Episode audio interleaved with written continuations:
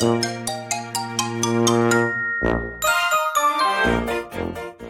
はようございます。たかしです。仕事始めに読んでおきたい厳選ニュースをブルームバーグからお届けします。本日は週末バージョンで昨日の雇用統計の結果についてのニュースです。11月の雇用統計で非農業部門雇用者数は市場予測を上回る増加となり、賃金は前月に比べて伸びが加速しました。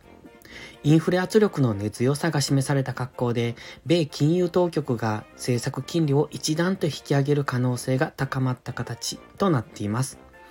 平均時給は前月比0.6%増と市場予想の2倍の伸びで今年1月以来の大きな増加率でした。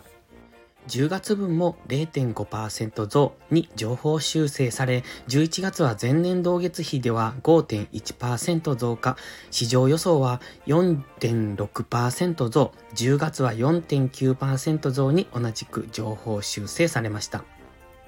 生産部門非管理職の賃金は前月比0.7%増と約1年ぶりの高い伸びとなりました。11月の雇用者数は娯楽、ホスピタリティやヘルスケア政府部門などで特に増加しました。一方、小売や運輸、倉庫などでは雇用が減少しました。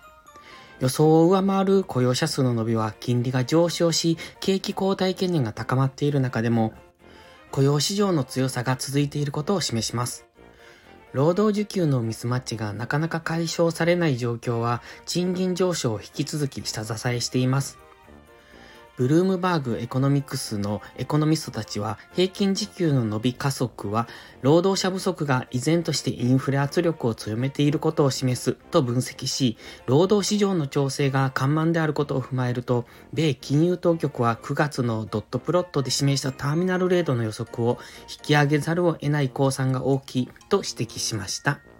今朝のニュースは以上です。本日も元気よくいってらっしゃい。